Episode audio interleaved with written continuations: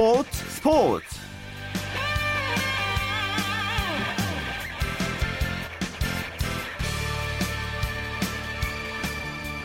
네, 안녕하십니까. 토요일 스포츠 스포츠의 아나운서 최시중입니다. 네, 소치 동계올림픽 오늘로 9일째입니다. 이번 대회 유난히 불운했던 쇼트트랙. 오늘은 우리의 기대주 심석희 선수가 여자 1500m 달리는 날이었습니다. 방금 전에 경기가 끝났는데요.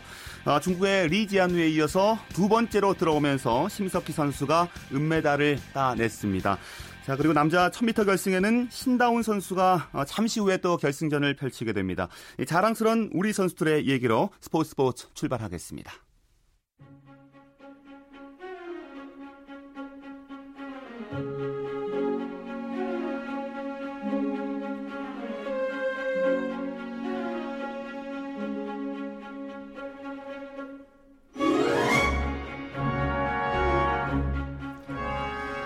네, 소치 동계 올림픽 소식과 또 스포츠 라이벌의 세계 함께하고 있는 한겨레 신문 김동훈 기자와 함께하겠습니다. 어서 오십시오. 예, 안녕하세요. 아, 저희 방송 들어가기 전에 제가 손에 땀을 쥐고 여자 1500m 결승 쇼트트랙 같이 봤는데요. 예. 아, 심석희 선수가 은메달을 따냈어요. 그렇습니다. 계속 그 앞서다가 한 바퀴 반을 앞두고 어, 리지아노 선수에게 역전을 허용하면서 어, 리지안루 선수가 금메달, 아, 심석희 선수가 아쉽게 은메달에 머물고 말았습니다. 예, 심석희 선수가 이 중반 레이스까지 상당히 좋았는데요. 리지안루 선수가 500m에서는 행운의 금메달을 따냈었는데 어, 막판 역시 중장거리 선수기 때문에 막판 뒷심이 인코스로 파고들면서 금메달을 차지했습니다. 특히 이제 1500m는 그 심석희 선수가 월드컵에서 한 번도 금메달을 놓치지 않은 종목이기 때문에 예. 상당히 그 기대를 많이 했던 주종목인데요. 아쉽게도 은메달에 머물렀는데 리지안루 선수 사실 1500m 랭킹이 11위밖에 안 되는 선수인데 500m 깜짝 금메달에 이어서 1500m까지 2관왕에 오르는 모습입니다. 예, 하지만 심석희 선수 뭐 잘 싸워줬고요. 값진 은메달을 획득했습니다.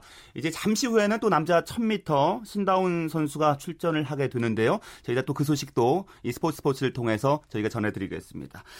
자, 스포츠 라이벌의 세계 오늘 또 쇼트트랙 관련 내용 준비하셨군요. 예, 그렇습니다.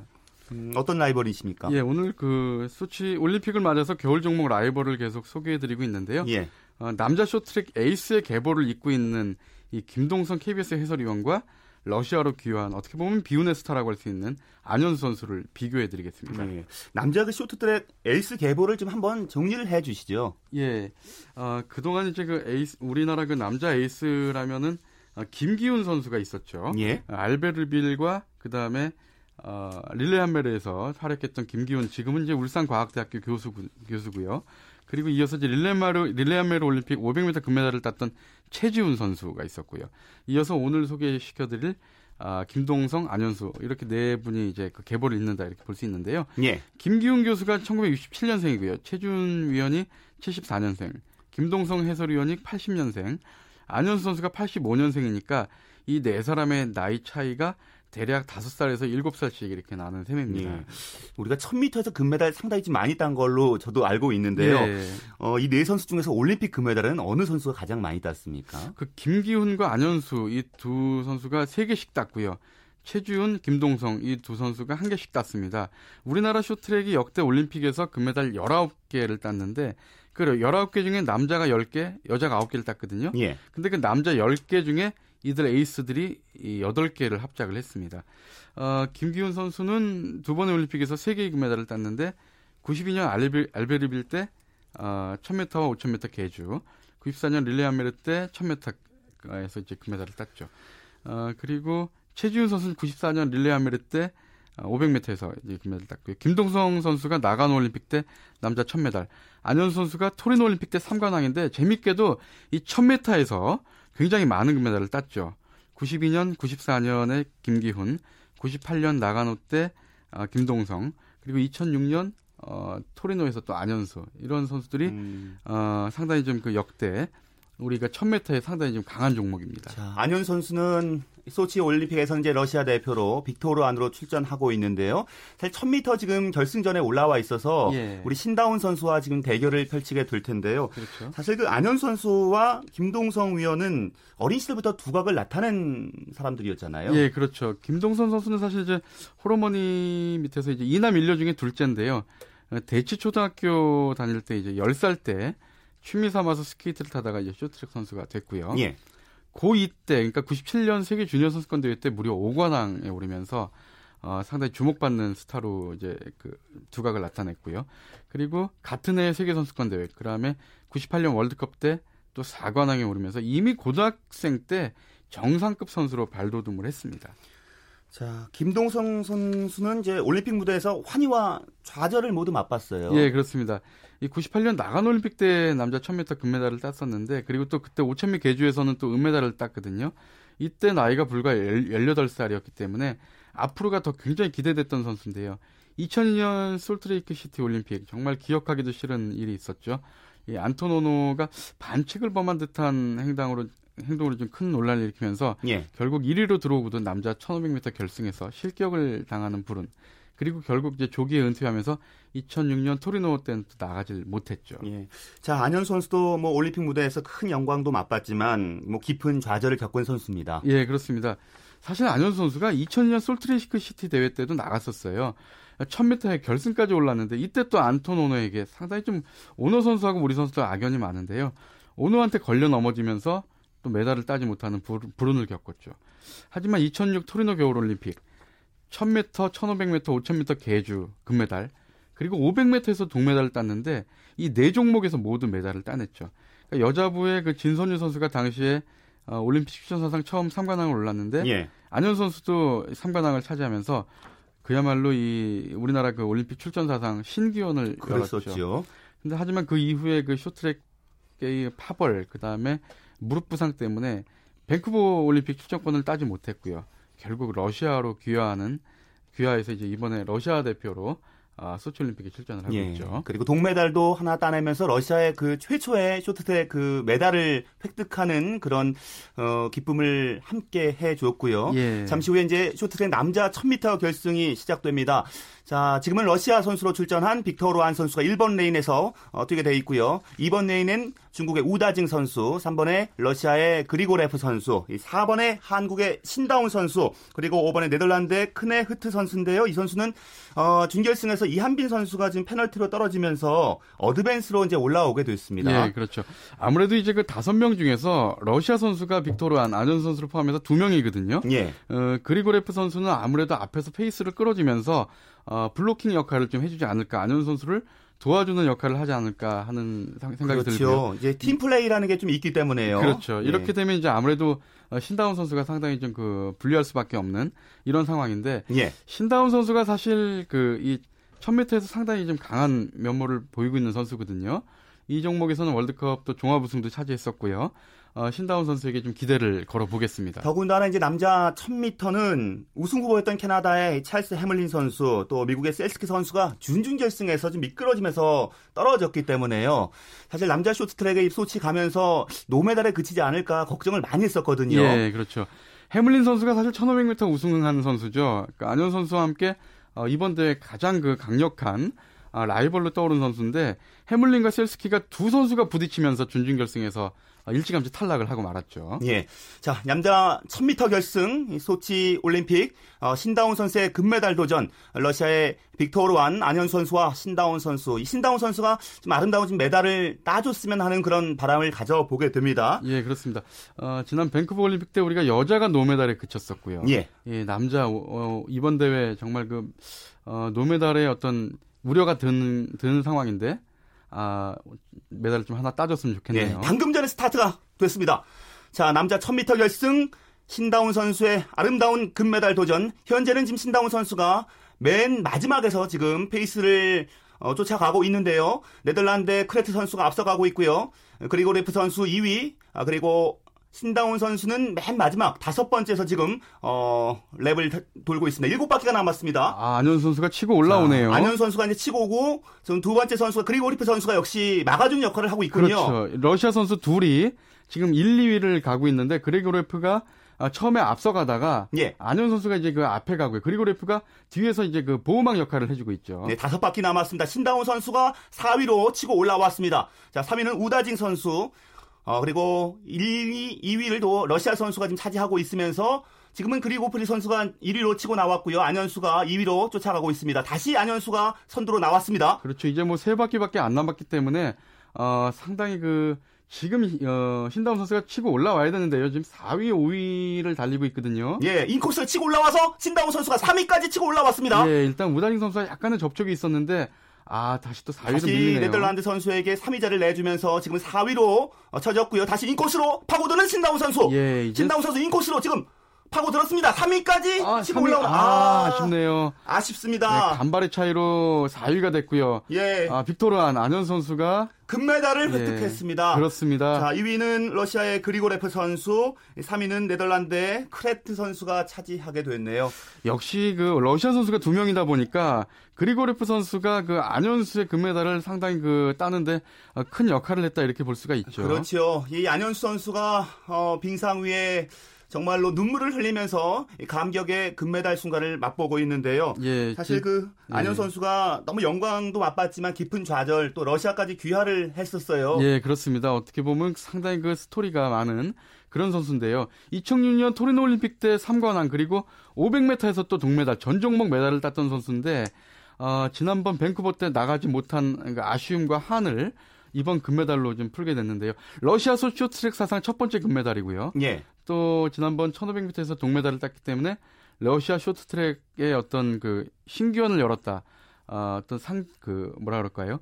어, 상당히 그 상징적인 그런 존재로 떠오르게 됐죠. 네, 우리의 신다운 선수 중간 레이스에서 이제 인코스로 계속 파고드는 시도를 했는데요. 예. 이 앞에 러시아 두 선수가 탄탄하게 막아주고 있으니까 치고 나가기 참 어려웠어요. 그렇습니다. 게다가 또 우다징 선수를 제치면 크네흐트 선수가 그 사이에 또 올라오고요. 상당히 3, 4, 5위 자리 싸움도 치열했는데 2위까지 넘보기에는 상당히 좀 그 벽이 두터웠습니다. 예, 마지막에 발을 쭉 내밀어 봤습니다만 네덜란드의 크네흐트 선수가 먼저 들어와서 신다운 선수는 메달을 따내지는 못했습니다. 예, 아쉽, 아. 아쉽습니다. 하지만 신다운 선수 뭐 열심히 해줬고요. 어, 앞으로도 좀 열심히 해줄 거라고 저희도 믿고 있습니다. 예. 자, 심석희 선수가 여자 1500m에서 은메달을 따냈고, 그리고 신다운 선수는 남자 1000m에서 어, 아쉽게도 4위로 들어왔습니다. 아, 그리고 러시아의 빅토르안 안현 선수가 금메달을 목에 걸었습니다. 자, 안현 선수 지금도 굉장히 관중들이 좋아하고 있는데요. 예. 러시아에서 인기가 아주 대단하다면서요? 그렇습니다. 그 이 쇼트랙 경기장에 보면은 그 러시아 선수들이 나올 때마다 이 상당히 큰 함성이 쏟아지고 있는데요. 예. 특히 이제 안현 선수 같은 경우에는 어, 지금 그 러시아로 귀화를 해서 어, 쇼트랙 러시아 쇼트랙의 상징적인 존재가 됐기 때문에 예.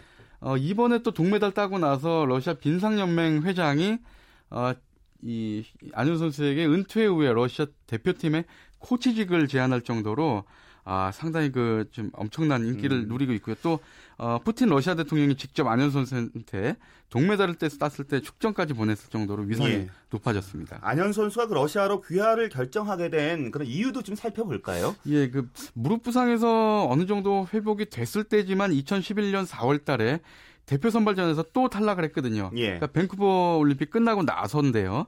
어, 그러고 나서 또 소속팀 이 성남시청마저 해체가 돼서 정착할 곳이 없었죠. 그러다 보니까 어, 사실 좀 그 한국에서 선수 생활을 하기가 상당히 어려웠고 그래서 미국과 러시아 두 나라를 놓고 이제 그 귀화를 생각하다가 어, 러시아에서 상당히 좋은 조건을 제시를 했죠. 예. 어, 그러면서 이제 그 러시아를 택하게 됐는데 이 빅토르 안 빅토르라는 이름 어, 많이 알려졌지만 그 고려인 3세로 러시아에서 어, 록가스로 명성을 떨쳤던 빅토르 최가 있죠. 이 예. 빅토르 최 이름에다가 또 승리를 뜻하는 의미까지 더해서 빅토르 안으로 결정을 했죠. 남자 1000m 빅토르 안 안현수 선수가 금메달을 획득했고요. 우리 신다운 선수는 경기 중간에 어, 좀 밀쳤다는 그런 판정을 받았나요? 예. 페널티가 주어지면서 그 4위는 우다징 선수가 차지하게 됐습니다. 그렇습니다. 그 우다징 그그또 크네흐트 선수와 치열한 몸싸움이 있었는데요. 예, 예. 이 과정에서 신다운 선수가 실격 처리가 되고 말았죠. 자, 지금 노- 소치 그 소트대 현장에서 경향신문의 김세훈 기자가 취재를 하고 있거든요. 그쪽 연결을 해보겠습니다. 김 기자, 안녕하세요. 네, 안녕하세요. 예, 김세훈입니다. 네, 방금 전에 이제 남자 1000m 결승까지 끝났는데요. 그 현장 상황을 좀 전해 주실까요? 네, 어, 말씀드린 대로 남자 1000m 결승은 5명이 출전했었습니다. 러시아 2명, 중국 1명, 네덜란드 1명으로 우리 신다운 선수가 출전을 했는데요. 러시아 선수들이 초반 네, 2명이 1, 2위를 앞서거니 뒤서거니 하면서 뒤를 견제를 했습니다. 안 예. 선수가 1위, 또 다른 러시아 선수가 2위를 했고 신다운 선수가 지금 들어오기는 4위로 들어왔거든요. 근데 방금 전에 최종 판정은 민거로 해서 실격패를 당했습니다. 예, 예. 일단 뭐 선수가 지금 1500m에서도 넘어지고 뭐 그러면서 불운이 이어지고 있는데 이번에도 역시 또 음. 성적은 메달 따는 데는 실패를 했고요. 안현수 선수는 빙판에 키스를 하고 기뻐를 했고 이게 뭐 러시아 쇼트트랙 사상 첫 번째 금메달이었거든요. 그렇지요. 러시아 들고 예 그렇게 좋아하는 모습도 보였고요. 우리 남자 선수들이 지금 계속 넘어지고 뭐 그렇게 좀 하고 있는데 사실 이한빈 선수도 준결승에서 네덜란드 선수가 충돌하면서 승에서 4위로 들어왔는데 이한빈 선수 민거로 자신이 민거로 판정이 돼서 역시 그 최하에 머물면 머물고 말았는데 이번에 남자 선수들이 계속 앞선 경기에서 계속 넘어졌고 또 이번 두 경기에서는 두 선수 모두 다 공교롭게 실격패 어, 어, 벌칙을 받으면 실격패를 당해서요. 남자 예. 선수들의 이번 쇼, 소치 올림픽이 상당히 어렵게 이어지고 있습니다. 뭐 우리가 이제 소치 동계올림픽 가기 전에도 남자 선수들이 많지만 어렵겠다라고 했었는데 열심히 해주고 있는데 어뭐 성적이 이렇게 실격패를 많이 당하고 넘어지고 하면서 지금 불운이 겹치고 있고요. 자 그리고 여자 1500m 심석희 선수도 이제 금메달을 내심 기대했었는데 은메달을 따냈습니다. 이게 1500m가 심석희 선수의 주종목이기도 하고요. 뭐 예. 월드컵 랭킹 할것다 1위입니다. 그래서 기대를 했는데요. 결승에 7명에 나섰는데 그 김아랑 선수하고 심석희 선수가 같이 뛰었는데 일단 김아랑 선수는 초반에 부딪혀 3명이 동시에 넘어졌고요. 그러면서 승부가 4명의 승부로 이제 압축이 됐고요. 심석희 선수는 초반에 4위였습니다. 근데 막판까지 이제 1위를 달렸는데 두 바퀴 정도 남기고 2위로 밀렸고요. 1위에 올라온 중국의 저우양 선수가 결국 금메달을 따냈습니다. 중국의 저우양이 밴쿠버 올림픽에서 이 종목 금메달을 딴 선수인데요. 지금 2연패를 어, 그 2연패를 이제 이뤘고 우리 심석희 선수는 2위에 머물렀고요. 김아랑 선수 지금 실격 패가를 당했어요. 근데 앞서서 준결승에서 조에리 선수 선수를 밀어가지고 다른 선수를 밀어가지고 실격패 당했거든요. 예. 그러니까 1000m에 출전한 남자 선수 남 우리나라 남자 대표 2명 그리고 1500m 여자에 출전한 여자 선수 3명 중에 2명 해서 이 4명이 다 실격패를 당하고 말았죠. 그것도 메달도 못 따고 했지만 이게 일단 반칙으로 자꾸 타- 탈락하고 하니까 모습 자체가 사실 별로 보기 좋지는 음. 않습니다. 예 앞으로도 좀 힘을 내주기를 바라고요. 어, 오늘 말씀 고맙습니다. 감사합니다. 네, 네, 자. 동계올림픽 특집 소치 현지 연결해서 김- 경향신문 김세용 기자로부터 생생한 현장 상황 들어봤고요. 한겨레신문 김동훈 기자와 함께 어, 동계올림픽 소식과 또 안현 선수 관련 얘기를 해봤습니다. 어, 오늘 함께해 주셔서 고맙습니다. 예, 감사합니다.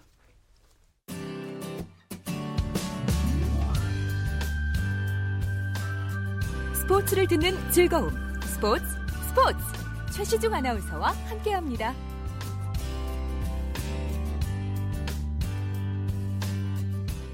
네, 이제 국내 스포츠 소식 살펴보겠습니다. 프로농구 소식 먼저 살펴보죠. 월간 루키의 조현일 기자입니다. 안녕하세요. 네, 안녕하세요. 자, 프로농구가 역대 그 최소 경기 100만 관중 돌파했다면서요? 네, 아, 프로농구가 최소 경기 100만 관중 돌파라는 새 역사를 썼습니다.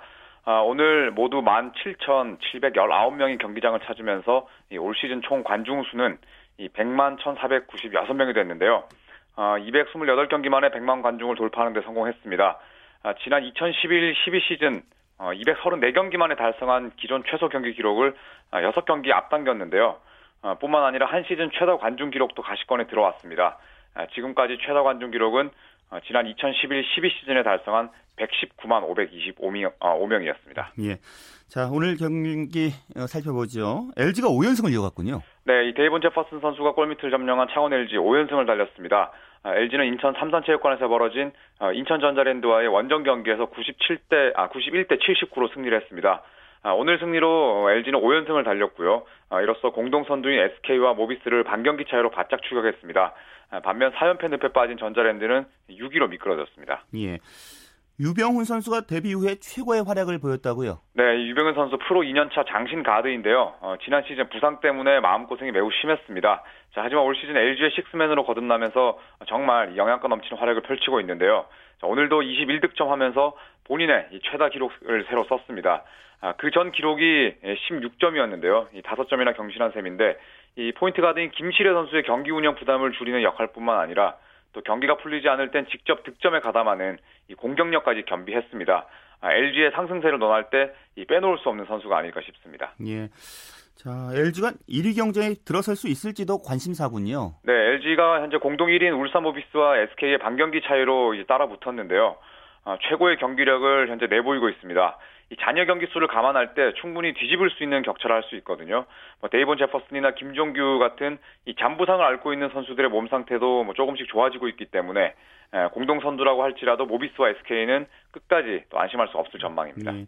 삼성도 뭐 동부 잡고 5연승 중이에요? 네, 삼성이 동부전 이 5연승을 달렸습니다. 아, 홈에서 열린 원주 동부와의 이 안방 경기에서 이 삼성인 이관희와 제스퍼 존슨이 각각 19점과 또 26점으로 활약한 데 힘입어서 86대 73으로 이겼습니다. 아, 삼성은 동부전 5연승을 질주하면서 상대 전적 5승 1패로 어, 올 시즌 동부와의 맞대결을 끝냈고요. 예. 어, 오늘 승리로 단독 7위가 됐습니다. 아, 반면 패한 동부는 최하위에서 벗어나지 못했습니다. 예. 그 동부의 그 김영만 감독 대행이요. 경기 네. 끝나고 나서 제, 제스퍼 존슨에게 오늘 농락 농간당한 경기였다 뭐 이런 얘기 했어요? 네. 아, 오늘 경기 내내 이 동부가 제스퍼 존슨을 막지 못해서 고전했습니다. 예. 아, 존슨이 오늘 24분밖에 어, 뛰지 않았는데 26득점 또 4개 리바운드로 맹활약을 했는데요. 어, 이 26점 모두를 2쿼터 이후에 몰아넣으면서 이 특유의 득점력 유감없이 발휘했습니다. 예. 아, 매치업 상대였던 이 키스 랜들맨을 압도하면서 어, 팀 승리를 이끌었는데 이 제스퍼 존슨은 KBL을 또 대표하는 장수 이 외국인 선수이기도 하거든요. 어, 뭐 외곽과 돌파 그리고 또 동료들의 움직임을 살피는 그런 이타적 면 이타적인 면까지 겸비한 그런 팔방 미인입니다. 예. 자 오리온스와 KCC 경기 짜릿한 한 점 차의 승리가 났어요. 승부가 났어요. 네, 오리온스가 KCC를 상대로 극적인 승리를 따내면서 2연패에서 탈출했습니다. 예. 아, 홈에서 열린 KCC와의 홈 경기에서 77대 76으로 이겼는데요. 자, 이로써 최근 2연패에서 어, 탈출했습니다. 자, 반면 KCC는 3연패에 빠지면서 16승 30패로 승률이 더 낮아졌습니다. 예. 아, 종료 직전까지 오리온스가 4점 차로 끌려가면서 패색이 짙었는데요. 김동욱의 점프슛으로 어, 2점 차로 어, 따라붙은 이후에 이 벤치 멤버인 성재준 선수가 아, 종료 직전에 이 위닝 3점을 터뜨리면서 오리온스가 결국 짜릿한 한 점 차 승리를 따냈습니다. 예, 알겠습니다. 말씀 고맙습니다. 네, 감사합니다. 네, 프로농구 소식 월간 루키의 조현일 기자와 함께했고요. 국내외 축구 소식 베스트 11의 손병화 기자와 정리해드리겠습니다. 손 기자 안녕하십니까? 네, 안녕하세요. 홍명보 감독이 이제 귀국을 했는데요, 어제. 한 달 넘게 지금 해외에 머물다가 들어왔습니다. 그런데 가장 큰 화두는 박지성 선수의 복귀 문제였어요. 네, 그렇습니다. 지난 1월부터 브라질, 미국으로 이어진 한국 축구 대표팀의 전지훈련을 지휘한 후 독일과 네덜란드에서 우리 선수들을 만났던 홍명보 감독이 어제 오후 인천국제공항을 통해 입국했습니다. 이한 달이 넘는 긴 해외 출장을 마친 후 귀국한 홍 감독의 현장에는 많은 취재진이 몰려 있었는데요. 네덜란드에서 만난 박지성 선수의 대표팀 복귀 문제가 가장 큰 화두였습니다. 예. 이날 귀국 후 홍 감독의 기자회견이 바로 열렸는데 홍 감독은 그 자리에서 박지성 선수가 2014 브라질 월드컵 본선에 참가하지 않는다고 공식적으로 밝히면서 한 달 넘게 시끄러웠던 박지성 선수의 대표팀 합류 문제를 결론 냈습니다. 음. 자, 홍 감독이 이제 박지성 선수의 합류되지 않은 가장 큰 이유를 어떻게 얘기했습니까? 네, 선수 개인의 의사를 존중한다. 뭐 이런 얘기였습니다. 사실 박지성 선수는 2011년 카타르에서 열린 아시안컵을 끝으로 대표팀 은퇴를 밝혔습니다. 예. 그러나 이후에도 박지성 선수의 복귀 문제는 꾸준히 대기됐는데요. 이는 홍 감독이 대표팀 지휘봉을 잡은 이후에도 이어져 지금까지 뜨거운 감자로 남았습니다.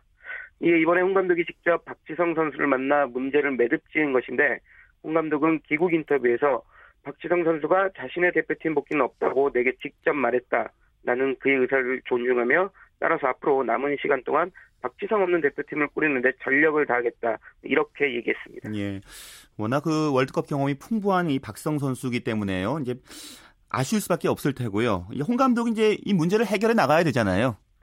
네, 말씀하신 것처럼 박지성 선수는 2002년 한일 월드컵부터 2010년 남아공 월드컵까지 월드컵만 총 3차례 출전했던 정말 경험 많은 선수입니다. 따라서 개인적 기량 외에도 그런 풍부한 월드컵 경험, 경험 이 대표팀에 큰 힘이 될 수 있을 것이라 생각했습니다. 예. 예. 하지만 박지성 선수가 다시 한번 대표팀 은퇴 의사를 분명히 한 만큼 홍 감독은 박지성 선수란 베테랑 없이 월드컵 대표팀을 꾸려야 됩니다. 홍 감독도 이 문제에 대해서 잘 알고 있었는데요. 홍 감독은 인터뷰에서 지금부터 고민해야 될 부분이다. 현재 있는 자원 중 경험이 풍부한 선수를 찾겠다 이렇게 말하면서 앞으로 경험 많은 노장 선수를 발굴하는 일에 중점을 둘 것이라고 말했습니다. 예. 자 이제는 이제 3월에 예정돼 있죠. 그리스전에 초점이 맞춰지게 됐네요. 네, 이 대표팀은 우리 시간으로 3월 6일 그리스와 원정 경기를 치릅니다. 이 경기는 브라질 월드컵 최종 엔트리 발표 전 치르는 마지막 평가전인데요. 사실상 홍명보호 최종 리허설이라는 점에서 대단히 중요합니다. 홍 감독은 어제 기국 인터뷰에서 그리스전에 대한 구상도 밝혔는데요. 중요한 경기이니만큼 선발할 수 있는 최정예 멤버를 꾸려 경기에 나서겠다고 했습니다. 예. 이 아울러 박지성 선수만큼 많은 관심을 받고 있는 박주영 선수의 선발에 관해서도 의견을 전했는데 박주영 선수가 이적해서 새로운 돌파구를 찾았지만 다른 선수와 경쟁해야 한다는 사실은 변함없다면서 그리스전 발탁은 좀 더 지켜본 뒤 결정하겠다고 했습니다. 예. 자, 유럽에서는 이제 우리 새벽에 우리 선수들 출격한 경기가 둘 있었다고요? 네. 먼저 오늘 새벽 박지성 선수가 속한 네덜란드 LADBG의 PSV 에인토본 경기가 있었습니다. 이 경기에서 선발 출전한 박지성 선수는 후반 42분까지 87분간 활약했고요. 이 팀은 박지성 선수의 활약에 힘입어 헤라클레스 알메로를 2대1로 격파하며 3연승의 휘파람을 불었습니다. 예. 또 비슷한 시각 독일 분데스리가의 마인츠 경기도 열렸는데 이 경기에서는 박주호 선수와 구자철 선수가 출전한 마인츠가 한노버를 2대 0으로 꺾었습니다. 구자철 선수는 이 경기 후반 교체 투입됐는데요. 경기 종료 직전 팀의 두 번째 골에 결정적으로 기여하면서 이적 후 계속 좋은 모습을 보이고 있습니다. 자, 손흥민 선수, 지동원 선수는 언제 경기에 출격합니까? 네, 먼저 레버쿠젠 경기는 우리 시간으로 내일 새벽 2시 30분에 시작합니다. 레버쿠젠은 샬케를 맞아 홈 경기를 치르는데요. 손흥민 선수 선발 출장이 예상됩니다. 그런데 이 경기에서 레버쿠젠은 이 주축 공격수인 시드니 샘 선수가 출전할 수 없습니다.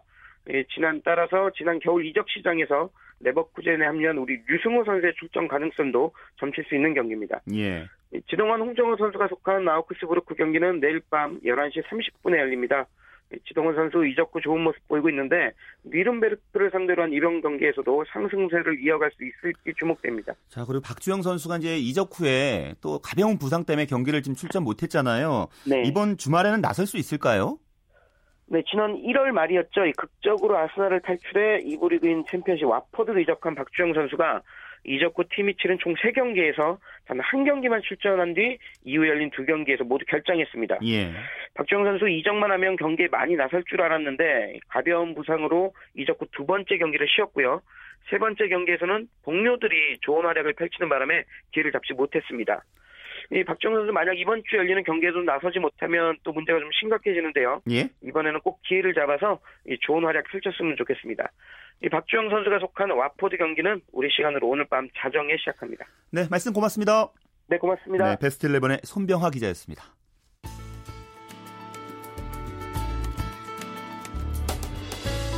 스포츠가 주는 감동과 열정, 그리고 숨어있는 눈물까지 담겠습니다. 스포츠 스포츠 최시중 아나운서와 함께합니다. 네, 매주 토요일에 함께하고는 정수진의 스포츠 현장 시간. 오늘은 풋살 경기 현장을 다녀왔다고 합니다. 함께 가보시죠. 나랑 창섭이랑 기수랑 성민이랑 유민이 이렇게 뛰고 키퍼 키퍼 조용아 키퍼 너? 어, 형, 건드려주기만 하라고. 플레이할게요. 네, 여기는 경기도 광명시에 있는 한 풋살장인데요. 지금 여기서 풋살 동호회원들이 경기를 치르고 있습니다. 풋살은 5인제 미니축구라고도 할 수가 있는데 쌀쌀한 날씨임에도 불구하고 야외 풋살장에서 열심히 뛰는 모습을 볼 수가 있습니다. 특히 오늘 맞붙는 팀들은 젊은 패기를 앞세운 FC 청춘과 FC 메로나인데요. 이 팀들의 경기 함께 해보시죠. 저는 FC 청춘 주장 이원진이고요. 거의 20대 중후반이라서 그래서 청춘들 모였다 그런 좀 원적인 의미로 짓게 됐어요. 지금은 저희가 이제 대부도 애들끼리 모인 거거든요. 고향 친구 선후배끼리 모인 거라서 11명이 이제 딱 됐고요. 사실 풋살이 규칙이 달라요 축구랑 그래가지고 뭐 약간 이제 몸싸움도 덜 하고 적은 수로도 많이 즐길 수 있는 운동인 것 같아요. 축구는 되게 크잖아요, 구장이. 그래가지고 자기 달리기 실력이나 이런 거를 사용할 수 있는데 여기는 좁다 보니까 아무래도 수비수들도 많고 공간도 좁아서 공을 자기 발밑에서 두고 하는 게 많이 필요하죠. 그 다음에는 뭐 축구 같은 경우는 이제 길게 롱볼이 갈 수 있는데 이건 짧게 짧게 해야 되니까 계속 쉴새 없이 움직이고 어떻게 보면 축구보다 더 힘든 거죠, 체력적으로. 안녕하세요. 저는 FC 메로나의 주장을 맡고 있는 김기원이라고 합니다. 만든 건 이제 대학 동기들 졸업하고 계속 이렇게 관계를 가지려고 해서 주말마다 이렇게 만날 수 있는 계기가 운동이나 이런 거잖아요. 그래서 하게 됐는데 풋살은 인원 모을 때 금방 모을 수 있어가지고 좋은 것 같아요. 주말마다 해주면 몸도 풀리고 계속 많이 뛰어서 운동량도 많고 요즘 구장도 옛날에 많이 없었는데 요즘 잔디 구장도 많이 생겨가지고 초등학교 같은 데도 많이 있거든요. 또 나름 발 맞춰서 하는 게임이다 보니까 재밌어서 요즘 많이 제가 가입한 카페도 한 4, 5만 명? 그 정도 되는 것 같습니다. 모르는 사람들이랑 하니까 더 의욕적으로 하게 되고요. 야, 왼쪽, 왼쪽. 비잖아, 왼쪽.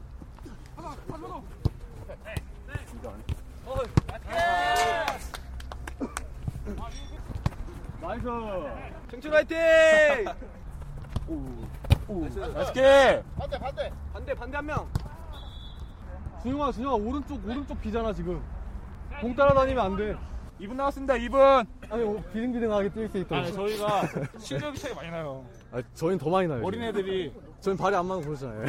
나중에 또 기회 나면 저희 저 연락 한번 드릴게요. 네, 수고하셨습니다. 네. 저 FC 청춘의 아, 25살 이현배입니다. 축구랑 다르게 좀 더 뭐 다이나믹하다고 해야 되나 이제 축구 같은 경우 11명 뛰고 풋살 같은 경우 그거보다 더 적은 인원이 뛰니까는 경기장 좁다 보니까는 축구 경기보다는 좀 빠르게 흘러가는 게 좀 매력인 것 같아요. 일단 운동한다는 것 자체가 되게 도움이 되고 이렇게 또 선후배들 만나서 같이 축구하고 뭐 밥 한 끼 먹고 이런 게 되게 좋은 것 같아요. 동호회끼리 경기를 하는 거라 네. 시합은 아니지만 네, 네. 그래도 이렇게 승부욕도 불타고요. 그렇죠. 예, 네. 그렇죠. 일단 뭐 어떻게 뭐 연습 경기다 보니까 뭐 다치지 않게 하는 게 제일 중요하고 또 이겼으면 좋겠죠. 양하는 거. 옆집 청춘의 학생 임승진이고요. 운동하면서 스트레스도 풀고 다 아는 후배들이고 친구들이라 같이 모이면서 운동하면서 더 친목 다지는 계기가 될 것 같고 운동 안 하고 그냥 가만히 이렇게 평소 생활하면은 조금 뻣뻣해지고 좀 그런 거 있잖아요. 근데 하다 하다 보면은 조금 몸이 가벼워진다 그럴까? 땀 흘리면서 더 상쾌해지고 오늘 경기 다 수고했고 다음 주에는 더 나은 실력으로 좀 만났으면 좋겠고 자 FC 청춘 아, 안녕하세요. FC 메로나의 유근입니다. 그 토요일 아침에 네. 이렇게 또 경기하러 나오셨는데 풋살이 그렇게 좋으세요? 좋죠. 그리고 또 이렇게 잘 안 만나는 대학 동기들 모임이라서 이렇게 정기적으로 만나면 친목도 쌓고 체력도 쌓고. 전 대학교 1학년 때부터 재미삼아 찼어요. 한 7년 됐네요. 이거는 일단 쉬는 시간이 없어요. 축구는 공이 제 발 앞에 없으면 약간 쉴 수 있는데 이거는 쉴 수가 없어서 살벌하고 순간순간 순발력이 엄청 좋아야 돼요. 그래서 항상 긴장을 해야 돼서 그런 매력이 있죠. 막 그러니까 좀 스릴이 있어요. 풋살은. 그러니까 공이 제 발 앞에 들어오면 바로바로 딴 사람한테 줘야 되니까 제가 오래 갖고 있을 수가 없어요. 바로 뺏기니까 공 경기장이 좁아서. 근데 이제 축구 경기장은 넓다 보니까 저쪽에서 상대편이 나한테 오는 시간이 있거든. 근데 여기는 그렇지가 않으니까 바로바로 제볼 앞에서 처리해야 돼 갖고 그런 좀 스릴이 있습니다. 저는 FC 메로나의 김준용이라고 합니다. 저는 이제 대기 선수 힘들어서 잠깐 빠져 있어요. 그래도 이제 운동 전혀 안 하고 3개월에 한 번 이렇게 운동 차게 되면 되게 숨도 많이 가쁘고 다리도 많이 풀리고 힘든데 그래도 매주 이렇게 틈틈이라도 차니까 어느 정도 기초 체력은 유지할 수 있다라는 장점이요. 그게 있는 것 같아요. 팀워크가 향상된다는 것과 이제 서로 공 주고받으니까 이제 협동심 상승하는 게 가장 좋은 장점인 것 같아요. 이렇게 상대팀 만나서도 경기할 때는 마음가짐이 조금은 달라져요? 그래도 이제 어느 정도 해보고 비슷한 수준이다 하면 이기고 싶은 건데 아 상대가 우월하다 이길 수 없겠다 하면은 그냥 오늘은 재밌게 차고 가자. 예, 오늘 그냥 공이나 열심히 차고 가자 이런 느낌으로 이제 게임을 하죠. 네, 경기를 하면 승패가 있게 마련이지만 풋살을 통해서 친목도 도모하고 운동도 하는 그런 일석이조의 효과를 만끽하는 현장 소개해드렸고요. 저는 정수진이었습니다.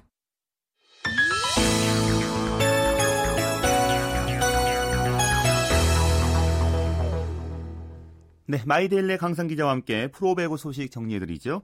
안녕하십니까? 네, 안녕하세요. 예, 남자 프로배구 대한항공 이 3개월 만에 3연승을 기록했습니다. 그렇습니다. 3개월 만에 3연승입니다. 대한항공은 오늘 안산 상록수체육관에서 열린 러시앤캐시와의 경기에서 세트 스코어 3대 0 완승을 거뒀습니다. 지난 경기에서 삼성화재를 완파하면서 한껏 기세가 올라있던 러시앤캐시도 오늘은 대한항공의 적수가 되지 못했습니다.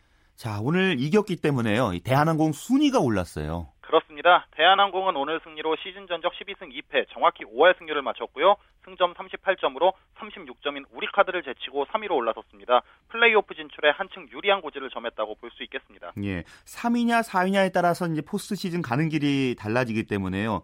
대한항공은 올라선 3위 계속 지키고 싶을 것 같은데요. 예, 물론입니다.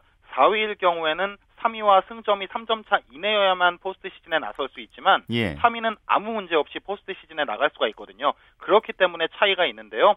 지금의 경기력이라면 대한항공의 3위 유지 가능성은 충분해 보입니다. 예. 외국인 선수 마이클 선수 오늘 승리의 주역이라고 볼 수 있겠죠. 예, 오늘 대한항공 외국인 선수 마이클 산체스는 35점에 공격 성공률이 71.42%에 달했고요. 서브 득점 3개와 블로킹 2개로 트리플 크라운급 활약을 선보였습니다. 세터 강민웅과도 완벽한 호흡을 뽐내면서 러시앤캐시를 잠재웠습니다. 예. 더불어서 오늘 블로킹도 좋았다면서요. 예, 대한항공은 오늘 블로킹에서 12대 4로 러시앤캐시를 압도했는데요. 신영수가 4개, 곽승석이 3개, 진상헌과 마이클이 2개씩을 잡아냈습니다. 예. 자, 그렇다면 남자 프로배구 순위가 어떻게 되나요? 예, 지금 삼성화재가 여전히 1위를 달리고 있고요. 2위는 49점의 현대캐피탈입니다. 예. 오늘 승리한 대한항공이 승점 38점으로 3위고요. 36점의 우리카드가 4위, 32점의 LIG 손해보험이 5위입니다. 승점 26점의 러시앤캐시는 6위, 17점인 한국전력은 최하위인 7위에 처져 있습니다. 예. 1위 삼성화재가 51점이니까 1, 2위 싸움도 좀 재밌고요. 3, 예. 4위 싸움도 재밌고 그렇게 펼쳐지고 있군요. 예, 그렇습니다. 자, 그리고 여자 배구는 IBK 기업은행이 흥국생명 가볍게 이겼어요. 그렇습니다. 화성에서 열린 여자부 경기에서는 IBK 기업은행이 흥국생명을 3대 0으로 완파했습니다. 예. 세 세트 모두 20점도 내주지 않는 손쉬운 경기를 선보이면서 선두 독주를 이어간 기업은행입니다. 이렇게 되면 이제 2년 연속 정규리그 우승 뭐 한 발짝 더 다가섰기 때문에 이제 몇 점만 더 보태면 됩니까? 네, 기업은행은 오늘 승리로 2위 GS칼텍스와 무려 승점을 16점 차까지 벌렸는데요. 앞으로 남은 6경기에서 승점 9점만 추가하면 정규리그 우승을 확정짓게 됩니다. 오늘 경기 보면서요. 1위와 6위의 격차가 이렇게 큰가 이런 생각들 하셨을 것 같은 게요. 네. 흥국생명은 오늘 범실만 20개 했다면서요. 예, 승점 차도 1위와 6위의 차이가 무려 40점입니다. 예. 흥국생명은 오늘도 기업은행보다 8개나 많은 20개의 범실을 저질렀는데요.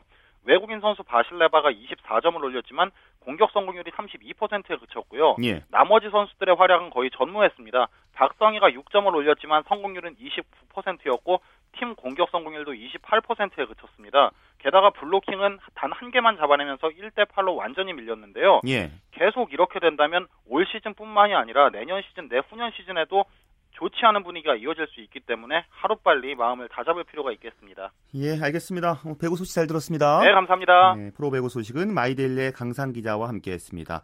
자, 소치 동계올림픽 한국 여자 컬링 대표팀은 세계 3위 영국 맞아서 잘 싸웠는데요. 이 8대 10으로 아쉽게도 역전패를 당했습니다. 오늘 졌기 때문에 2승 4패를 기록한 한국팀 공동 7위 기록했고요. 남은 3경기에서 모두 승리를 해야지 4강 진출이 가능해졌습니다. 자, 스키 점프에서는 최서우, 최흥철 선수가 라지힐 본선에 진출했습니다. 어, 스키 점프 남자 라지힐 본선은 내일 새벽 2시 30분에 시작합니다. 자, 오늘 쇼트트랙 여자 심석희 선수가 1500m에서 은메달을 따내면서 어, 이상화 선수 여자 스피드 스케이팅 500m에서 금메달 따냈죠. 그리고 박승희 선수가 쇼트트랙 500m에서 어, 동메달 따내서 금메달 하나, 은메달 하나, 동메달 하나가 되면서 한국의 종합순위 16위를 기록 중입니다. 자, 스포츠 스포츠 내일도 풍성한 소치 올림픽 소식을 비롯한 스포츠 소식으로 찾아뵙겠습니다. 함께 해 주신 여러분 고맙습니다. 지금까지 스포츠 스포츠 전 아나운서 최시중이었습니다.